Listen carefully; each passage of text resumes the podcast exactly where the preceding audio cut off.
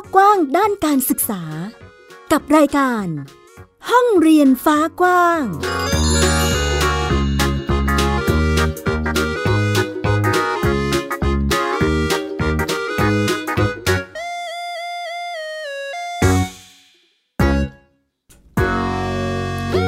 สวัสดีค่ะ คุณผู้ฟังต้อนรับคุณผู้ฟังทุกท่านค่ะ เข้าสู่รายการห้องเรียนฟ้ากว้างนะคะ วันนี้กลับมาพบกับดิฉันนายดาสนศรีเช่นเคย ซึ่งมาพร้อมกับเรื่องราวข่าวสารด้านการศึกษานะคะที่นำมาเล่าแล้วก็พูดคุยให้คุณผู้ฟังได้ติดตามรับฟังกันในทุกๆ วันอาทิตย์แบบนี้ค่ะ มีหลายประเด็นเลยทีเดียวที่เรานำมาฝากในวันนี้นะคะไม่ว่าจะเป็นเรื่องของกองทุนเสมอภาคการศึกษานะคะรวมไปถึงหลักสูตร coding ของเด็กๆที่ พฤศจิกายนนี้นะคะก็จะมีการเริ่มหลักสูตรนี้นะคะ และนอกจากนี้ยังมีการพูดถึงเรื่อง สื่อเพื่อวัยรุ่นหูหนวกด้วย หลายประเด็นเลยทีเดียวที่น่าสนใจที่เรานำมาฝากในวันนี้นะคะ คุณผู้ฟังสามารถฟังได้ผ่านเว็บไซต์ของเราค่ะ www.thaipbsradio.com นะคะ ฟังสดๆแบบนี้ หรือใครอยากฟังย้อนหลังสามารถติดตามรับฟังได้ ผ่านทางเว็บไซต์อย่างที่เราบอกไป รวมไปถึงแอปพลิเคชัน Thai PBS Radio และแอปพลิเคชัน Podcast นะคะ วันนี้ค่ะประเด็นการศึกษาเรื่องแรกที่เราจะขอพูดถึงก่อนนั่นก็คือเรื่องของกองทุนเพื่อความเสมอภาคทางการศึกษานะคะ ก็เป็นอีกครั้งค่ะ ที่ทางกองทุนนะคะ ได้พยายามที่จะ แก้ไขปัญหาความเหลื่อมล้ำ เพื่อที่จะให้ไปไกลกว่าการให้เงินเฉพาะกลุ่มเด็กที่ยากจนนะคะเดิมทีคุณผู้ฟังเล่าให้ฟังแบบนี้ค่ะว่า กองทุนเพื่อความเสมอภาคทางการศึกษาเนี่ยมีการจัดตั้งขึ้นมาเพื่อที่จะระดมทุน เพื่อที่จะนำเงินเนี่ยนะคะไปช่วยเหลือเด็กยากจนนะคะ ซึ่งก็มีหลักเกณฑ์ต่างๆ เพื่อที่จะคัดสรรเด็กๆ ที่มีความต้องการเหล่านี้นะคะแล้วก็ให้ทุนสำหรับพวกเขานะคะ ซึ่งตอนนี้นะคะก็มีการทำ MOU กับทางสพทนะเพื่อที่จะยกระดับการศึกษาของโรงเรียนในชนบท 288 แห่งด้วยกัน ให้สามารถเท่าเทียมกับโรงเรียนในเมืองได้ แต่ความหวังนี้จะเป็นจริงหรือไม่นั้นก็ต้องมาฟังกันละค่ะหลังจากที่งบประมาณจากกองทุนที่เสนอในร่างพรบงบประมาณรายจ่ายประจำปี 2563 เนี่ย ถูกตัดนะคะเหลือเพียง 3,858 ล้านบาท ต้องบอกอย่างนี้ค่ะว่าหัวใจสำคัญของนวัตกรรมทางการเงิน ภายใต้ชื่อกองทุนเพื่อความเสมอภาคทางการศึกษา คือลดความเหลื่อมล้ำ ซึ่งแน่นอนนะคะคุณผู้ฟังต้องครอบคลุมนะทั้งในเรื่องของการจัดสรรงบประมาณให้กับเด็กยากจน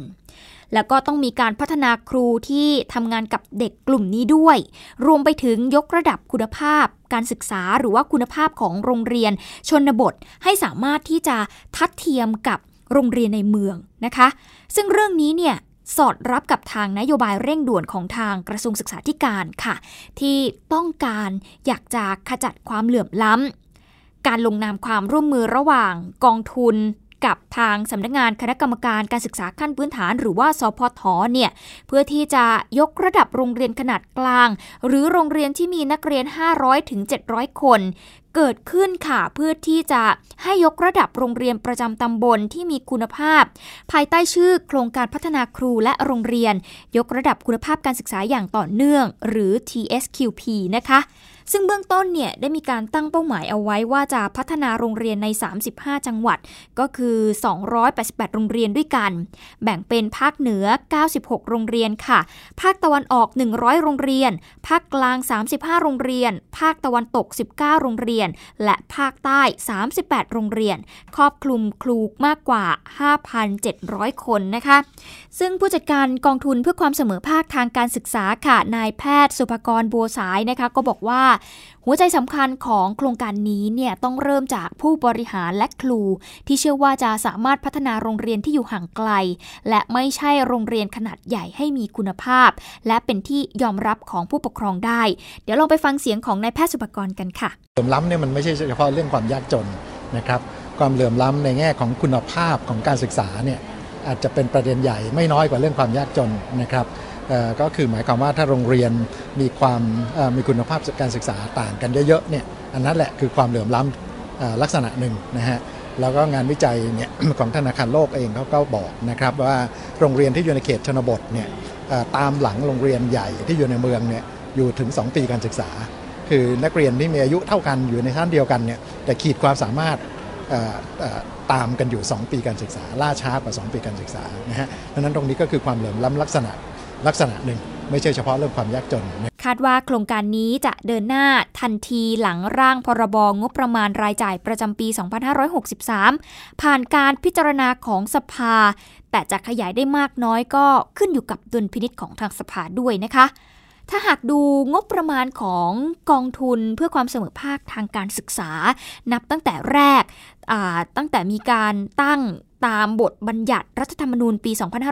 2560 ก็จะเห็นนะคะว่างบที่ได้รับการจัดสรรเนี่ยก็ยังไม่ถึงหลักการเดิมที่เคยเสนอเอาไว้ก็คือร้อยละ 5 จากงบประมาณด้านการศึกษาหรือประมาณ 25,000 ล้านบาทต่อปี เป็นเวลา 5 ปี แต่ ต้นปีที่ผ่านมานะคะทางคณะรัฐมนตรีก็มีมติเห็นชอบ ตามแผนการใช้เงินของทางกองทุน ในวงเงิน 5,496 ล้านบาท หรือคิดเป็นร้อยละหนึ่งของงบประมาณด้านการศึกษาแบบเดิมแต่ในร่างพรบงงบประมาณที่มีการเสนอเข้าพิจารณาในสภาเนี่ยกลับถูกหั่นออกไปกว่า 1,600 ล้านบาทนะคะก็เหลือเพียงแค่ 3,858 ล้านบาทเท่านั้น ลดลงนะคะกุ่นผู้ฟังซึ่งในช่วงอภิปรายร่างงบประมาณที่ผ่านมาเนี่ยทางสสหญิงจากพรรคอนาคตใหม่นะก็ลุกขึ้นมาอภิปรายค่ะ แล้วก็เสนอให้ทางรัฐบาลเนี่ยตัดงบจากกระทรวงศึกษาธิการในส่วนที่ไม่เป็นประโยชน์ต่อผู้เรียน แล้วก็ไปเติมให้กับทางกองทุน เดี๋ยวไปฟังเสียงของคุณกุลธิดารุ่งเรืองเกียรติ สสพักอนาคตใหม่พูดถึงประเด็นนี้กันค่ะ ถ้าเรานำเงินตรงนี้ไปอุดหนุนเด็กเล็กยากจนนะคะ เด็กประถมวัย3ถึง5ขวบนะคะ ผ่านกองทุนเพื่อความเสมอภาคทางการศึกษา เราน่าจะช่วยเด็กที่เสี่ยงหลุดออกนอกระบบการศึกษาที่มีอยู่จำนวนประมาณ 230,000 คนเนี่ยได้ถึง 150,000 คนในงบประมาณหน้าค่ะ ยังย้ำอยู่นะคะว่าเรื่องนี้เป็นแค่การปฐมพยาบาลเท่านั้นนี่ยังไม่นำสู่การพัฒนาเพื่ออนาคต และเพื่อการแข่งขันในอนาคตนะคะงบกองทุนเพื่อความเสมอภาคทางการศึกษา ระดับพันล้าน อาจไม่ใช่ประเด็นที่ถูกให้ความสำคัญในช่วงอภิปราย ร่างพรบงบประมาณมากนักนะคะ แต่ก็มีคำถามสำคัญในแง่หลักการค่ะว่าการตัดงบครั้งนี้ ขัดต่อกฎหมายและก็นโยบายที่รัฐบาลประกาศไว้หรือไม่ เพราะว่าทางพรบกองทุนมาตรา 6วรรคสองเนี่ย ระบุเอาไว้ชัดเจนนะคะว่าเงินอุดหนุนที่รัฐบาลจะต้องจัดสรรให้เป็นรายปี ต้องจัดสรรให้เพียงพอตามแผนการใช้เงินที่คณะกรรมการและครมเห็นชอบ รวมไปถึงต้องสอดคล้องกับยุทธศาสตร์ชาติ แล้วก็ขั้นตอนการปฏิรูปประเทศด้วยถ้าต้องขีดเส้นใต้ที่คอรมอเห็นชอบ ตามแผนการใช้เงิน ก็หมายความว่า มติคอรมอที่ระบุเอาไว้ในวงเงินเกือบ 5,496 ล้านบาท ก็ไม่ควรที่จะถูกตัดนะคะคุณผู้ฟัง ก็เป็นที่น่าสงสัยนะคะว่า เหตุใดก่อนเข้าสภาเนี่ยถึงมีการตัดงบกองทุนไปอีก เรื่องนี้ยังไม่มีคำชี้แจงใด ๆ จากทางรัฐบาล หรือถ้าจะบอกว่าการแก้ไขปัญหาความเหลื่อมล้ำ ไม่ได้เป็นนโยบายของรัฐบาล ไม่ได้สอดคล้องกับยุทธศาสตร์ชาติ ก็ เป็นคำอธิบายที่ฟังไม่ขึ้นนะคะ อันนี้อันนี้พูดกันนะ งบประมาณของกองทุนเพื่อความเสมอภาคทางการศึกษาที่ถูกตัดไปกว่า 1,600 ล้านบาทเนี่ยนะคะ อาจจะไม่น้อยนะ คุณผู้ฟังเมื่อเทียบกับงบประมาณด้านอื่น ๆ แต่ก็เป็นภาพสะท้อนที่ทำให้เห็นความลักหลั่นของรัฐบาลนะคะที่ประกาศนโยบายเดินหน้าขจัดความเหลื่อมล้ำแต่อีกด้านหนึ่งก็ไป ตัดงบของเขานะคะที่จะไปสนับสนุนเด็กยากจน แล้วก็สร้างความเสมอภาคทางด้านการศึกษา ระหว่างชนบทกับเมืองนะคะก็อาจจะต้องจับตากันต่อแล้วค่ะ ว่าการแปลบัญญัติของคณะกรรมาการวิสามันและการอภิปรายวาระ 2-3 ในช่วงต้นปีหน้า ว่างบเพื่อแก้ความเหลื่อมล้ำด้านการศึกษาเนี่ยจะถูกปรับแก้ไขอย่างไรบ้าง ก็ต้องติดตามกันต่อนะคะคุณผู้ฟังเพราะว่า กระทรวงศึกษาธิการเองถ้าหากเราติดตามนะเราก็จะเห็นว่าถูกตัดงบประมาณไปอยู่นะคะแล้วก็ทางด้านกองทุนเองก็ถูกตัดงบไปอีกนะมันจะสามารถแก้ไขปัญหาความเหลื่อมล้ำได้จริงไหม อันนี้ก็ต้องมาติดตามกันละค่ะ เพราะว่าอย่างที่บอกไปว่า กองทุนนี้ตอนแรกที่มีการร่างพรบออกมาเนี่ย ก็ได้มีการกำหนดเอาไว้นะ คุณผู้ฟังว่าจริงๆ จะต้องใช้งบอยู่ที่ 25,000 ล้านบาทต่อปีนะคะ แต่ก็ไม่ได้เป็นไปตามนั้นนะ คุณผู้ฟังขาก็ต้องติดตามกันละค่ะ และนี่ก็คือช่วงแรกนะ คุณผู้ฟังเอาเรื่องของกองทุน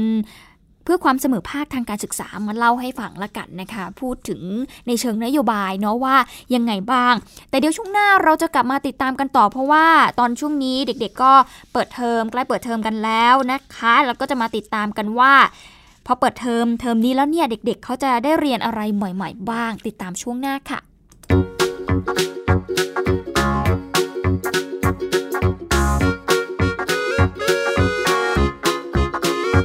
เปิดโลกกว้างด้านการศึกษา กับรายการ ห้องเรียนฟ้ากว้าง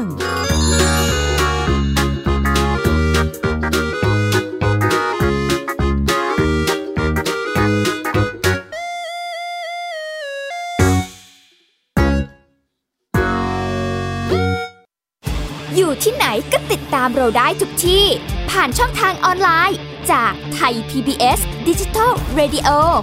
ทั้ง Facebook Twitter Instagram และ YouTube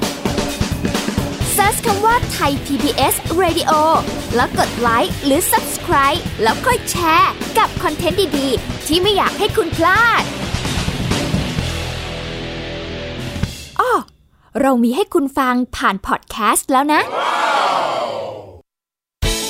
ที่คุณอย่ามาถามอะไรที่ search เจอใน Google เออถามกูรูในสิ่งที่ Google ไม่มี TCAS keyword สำคัญเลย ครับ TCAS คือระบบการคัดเลือกค่ะ ดังนั้นถ้าเราบ่นกันเรื่องของการสอบที่ซ้ำซ้อน มันไม่ได้เกี่ยวโดยตรงกับ TCAS อ๋อ เราไปโทษ TCAS เขาไม่ได้ไม่ได้ เพราะเขาไม่ใช่ข้อสอบ ถูกต้อง TCAS คือระบบการคัดเลือก อยากให้ฟังจะได้รู้จากกูรูด้านการศึกษา โดยนัทยาเพชรวัฒนา และวรเกียดนิ่มมาก ในรายการทีคุณทีแคสทุกวันเสาร์ 16 นาฬิกา ทางไทย PBS Digital Radio ฟังสดหรือย้อนหลังทางแอปพลิเคชันไทย PBS Radio และ w w w t h a i PBS Radio com อัปเดตสถานการณ์รอบโลก ประเทศจีนนี่เราทราบกันดีนะคะว่าเป็นประเทศที่จะมีปัญหาเรื่องความสมดุลของประชากร คนที่ได้รับความสนใจจากวิกฤตในครั้งเนี้ยก็คือนายกรัฐมนตรีนิวซีแลนด์ เรื่องราวสีสันจากต่างแดน ก็มีช่อง YouTube เป็นของตัวเองใช้ชื่อว่าครัวคุณยาย โรงพยาบาลเพื่อดูแล ช้างเหล่านี้ที่เมืองมัทุราค่ะที่รัฐอุตรประเทศ จะมีภารกิจก็คือส่งนักบินอวกาศผู้หญิงล้วนอืมๆออกค่ะไปทำภารกิจ หน้าต่างโลก โดยทีมข่าวต่างประเทศไทย PBS ทุกวันจันทร์ถึงศุกร์ 12 นาฬิกา ทางไทย PBS Digital Radio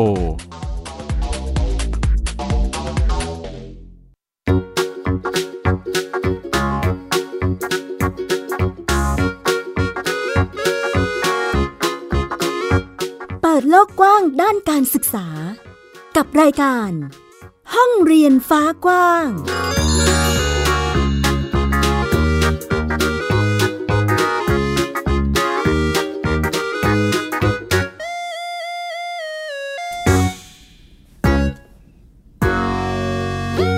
ลับเข้าสู่ช่วงที่2นะคะกับรายการห้องเรียนฟ้ากว้างค่ะ ยังคงอยู่กับดิฉันอัยดาสนศรีนะคะ ในช่วงที่ 2 นี้ค่ะ คุณผู้ฟังเรามาพูดถึงเรื่องของการเรียนรู้กันบ้าง มีทั้งหลักสูตรการศึกษาสื่อเพื่อการเรียนรู้รวมไปถึงพื้นที่การเรียนรู้นะคะนำมาฝากอัดแน่นกันเลยทีเดียวในช่วงที่ 2 นี้ค่ะ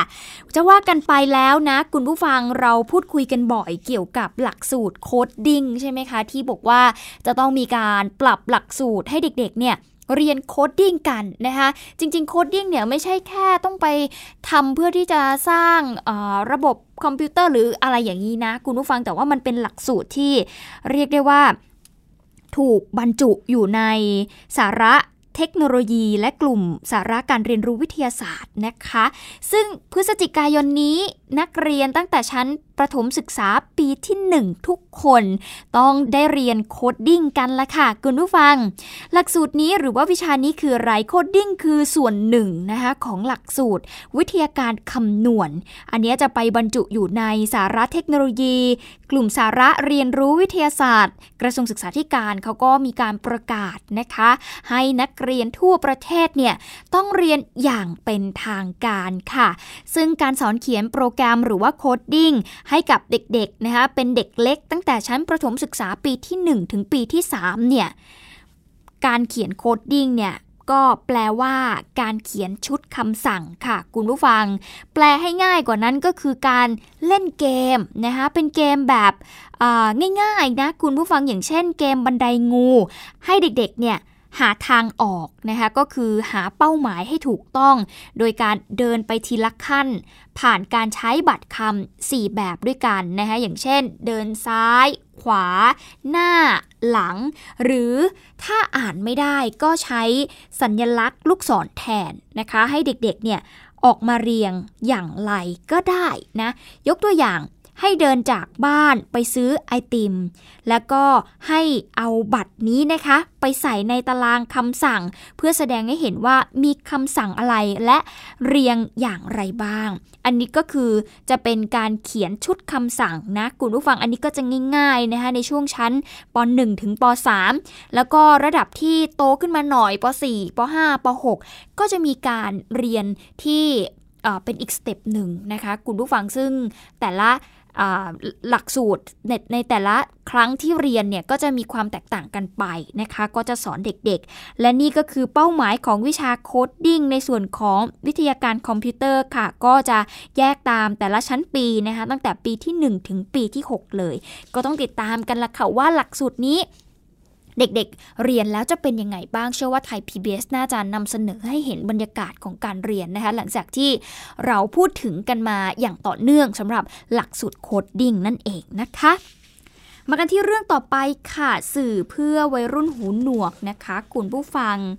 กรอบการเรียนรู้ทักษะชีวิต หรือว่าเรียนรู้เกี่ยวกับอนามัยเจริญพันธุ์รวมไปถึงสุขภาวะทางเพศ ในครอบครัวแล้วก็ในสถานศึกษาหลายแห่งเนี่ยยังมีข้อจำกัดอยู่นะคะคุณผู้ฟัง ถ้าจะให้นึกภาพง่ายๆ โดยปกติเด็กทั่วไป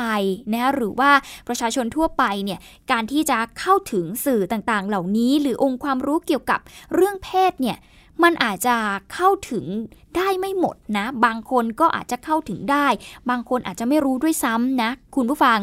และยิ่งเฉพาะกลุ่มคนหูหนวกนะคะที่ติดขัดเรื่องการสื่อสารด้วยแล้วเนี่ย ยิ่งยากเข้าไปใหญ่ค่ะ ที่จะสามารถเข้าถึงองค์ความรู้หรือว่าคำอธิบายต่างๆ เกี่ยวกับเรื่องนี้นะคะคุณผู้ฟังเพราะว่าเนาะอย่างที่เราเห็นเด็กๆเเขาก็จะมีหนังสือมีสื่อการเรียนการสอนที่โอเค เด็กปกติทั่วไปสามารถที่จะเข้าถึงได้นะคะ แต่ว่าเด็กๆ กลุ่มนี้ก็ยังมีความต้องการอยู่ ดังนั้นการผลิตสื่อภาษามือ แล้วก็ออกแบบกระบวนการเรียนรู้สุขภาวะทางเพศสำหรับ ผู้พิการกลุ่มนี้โดยเฉพาะเนี่ยถือเป็นอีกหนึ่งความพยายามที่ช่วยทลายกำแพงอุปสรรคนี้ ให้คนหูหนวกมีทักษะชีวิตทางเพศที่ปลอดภัยมากขึ้น เราจะไปติดตามเรื่องนี้การจากรายงานค่ะ เรื่องนี้เยอะค่ะในทุกที่การเปลี่ยนแปลงของร่างกายเมื่อเข้าสู่วัยรุ่น มีเพศสัมพันธ์เมื่อพร้อม เพศสัมพันธ์ปลอดภัย และวิธีปฏิบัติตัวเมื่อเกิดปัญหาจากเพศสัมพันธ์ คือองค์ความรู้เรื่องสุขภาวะทางเพศจำเป็น 4 ประเด็นหลัก ที่ถูกนำมาสื่อสารผ่านคลิปวิดีโอ สื่อใจวัยรุ่น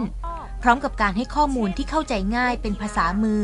เพื่อเป็นเครื่องมือหนึ่งที่จะช่วยให้วัยรุ่นที่มีความบกพร่องทางการได้ยิน ได้เข้าถึงข้อมูล และเข้าใจเรื่องเพศเชิงบวก เพื่อสร้างสุขภาวะทางเพศที่ดี และมีทักษะชีวิตเพิ่มขึ้นค่ะ แต่ตอนนี้พวกเราเข้าถึงข้อมูลข่าวสารได้ง่าย แต่ยังมีน้องกลุ่มหนึ่งที่มีข้อจำกัด เขาต้องการสื่อเฉพาะที่จะไขข้อข้องใจเหล่านี้ค่ะเพราะนั้นสื่อเนี่ยถึงได้ทำหน้าที่ในการไขข้อข้องใจเหล่านั้น แล้วก็เชื่อว่าจะทำให้เขามีความเชื่อที่ถูกต้องความเข้าใจในเรื่องอนามัยเจริญพันธุ์ที่ถูกต้องค่ะ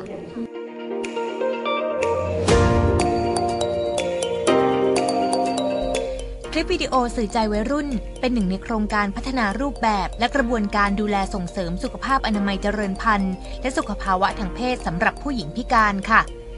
ปีแรกของการดำเนินการ เริ่มนำไปใช้ในโรงเรียนโสศึกษา 21 แห่งทั่วประเทศ หนึ่งในนั้นคือโรงเรียนโสศึกษาจังหวัดชนบุรีค่ะ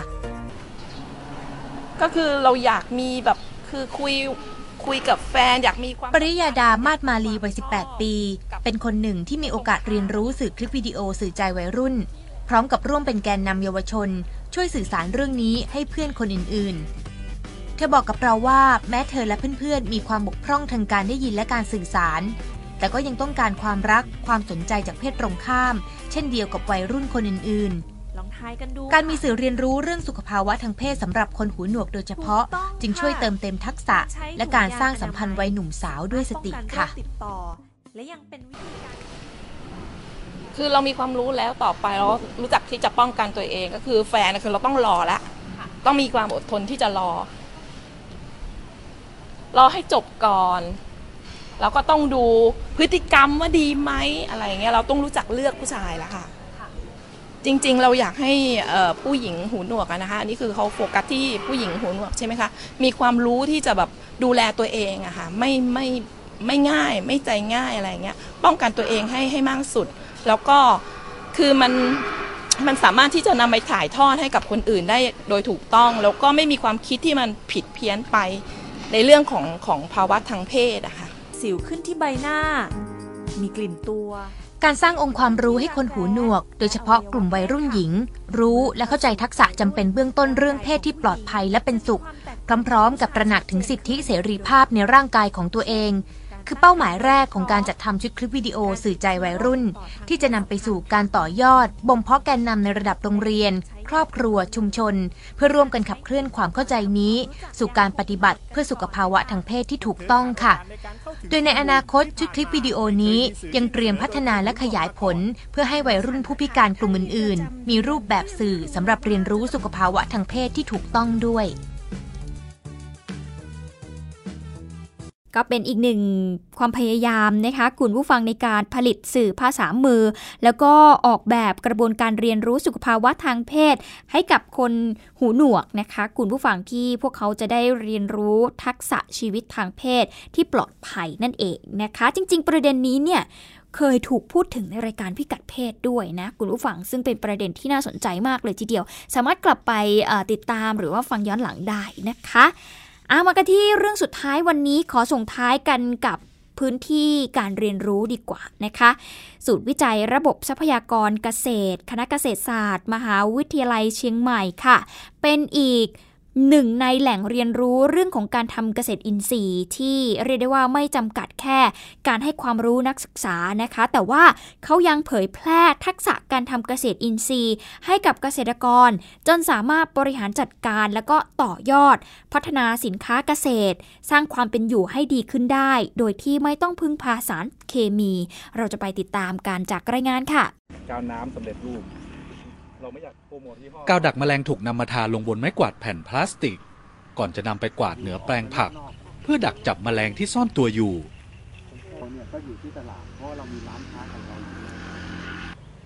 กาวดักแมลงยังถูกใช้ในกับดักแสงไฟ และแผ่นกับดักที่นำไปติดตั้งใกล้แปลงผัก เพื่อลดจำนวนแมลงศัตรูพืช ส่วนแปลงปลูกจะถูกคลุมด้วยแผ่นพลาสติก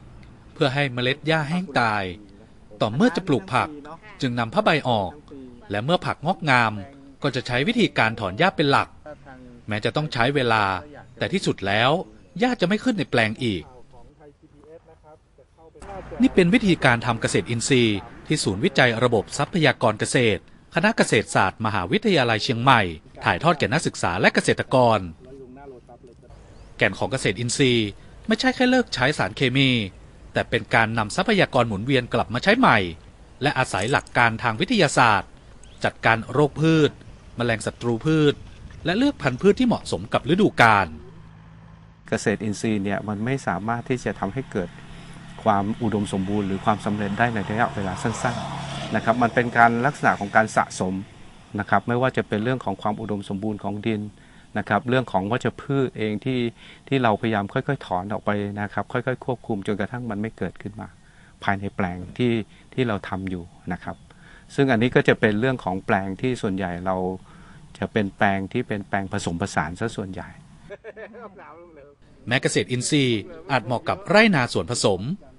แต่หากมีความเข้าใจการปลูกพืชเชิงเดี่ยว ในรูปแบบเกษตรอินทรีย์ก็ไม่ใช่เรื่องยาก ฉลิมอรุณโรธเป็นผู้หนึ่งที่นำหลักการจากศูนย์วิจัยระบบทรัพยากรเกษตรมาใช้ในการปลูกข้าวอินทรีย์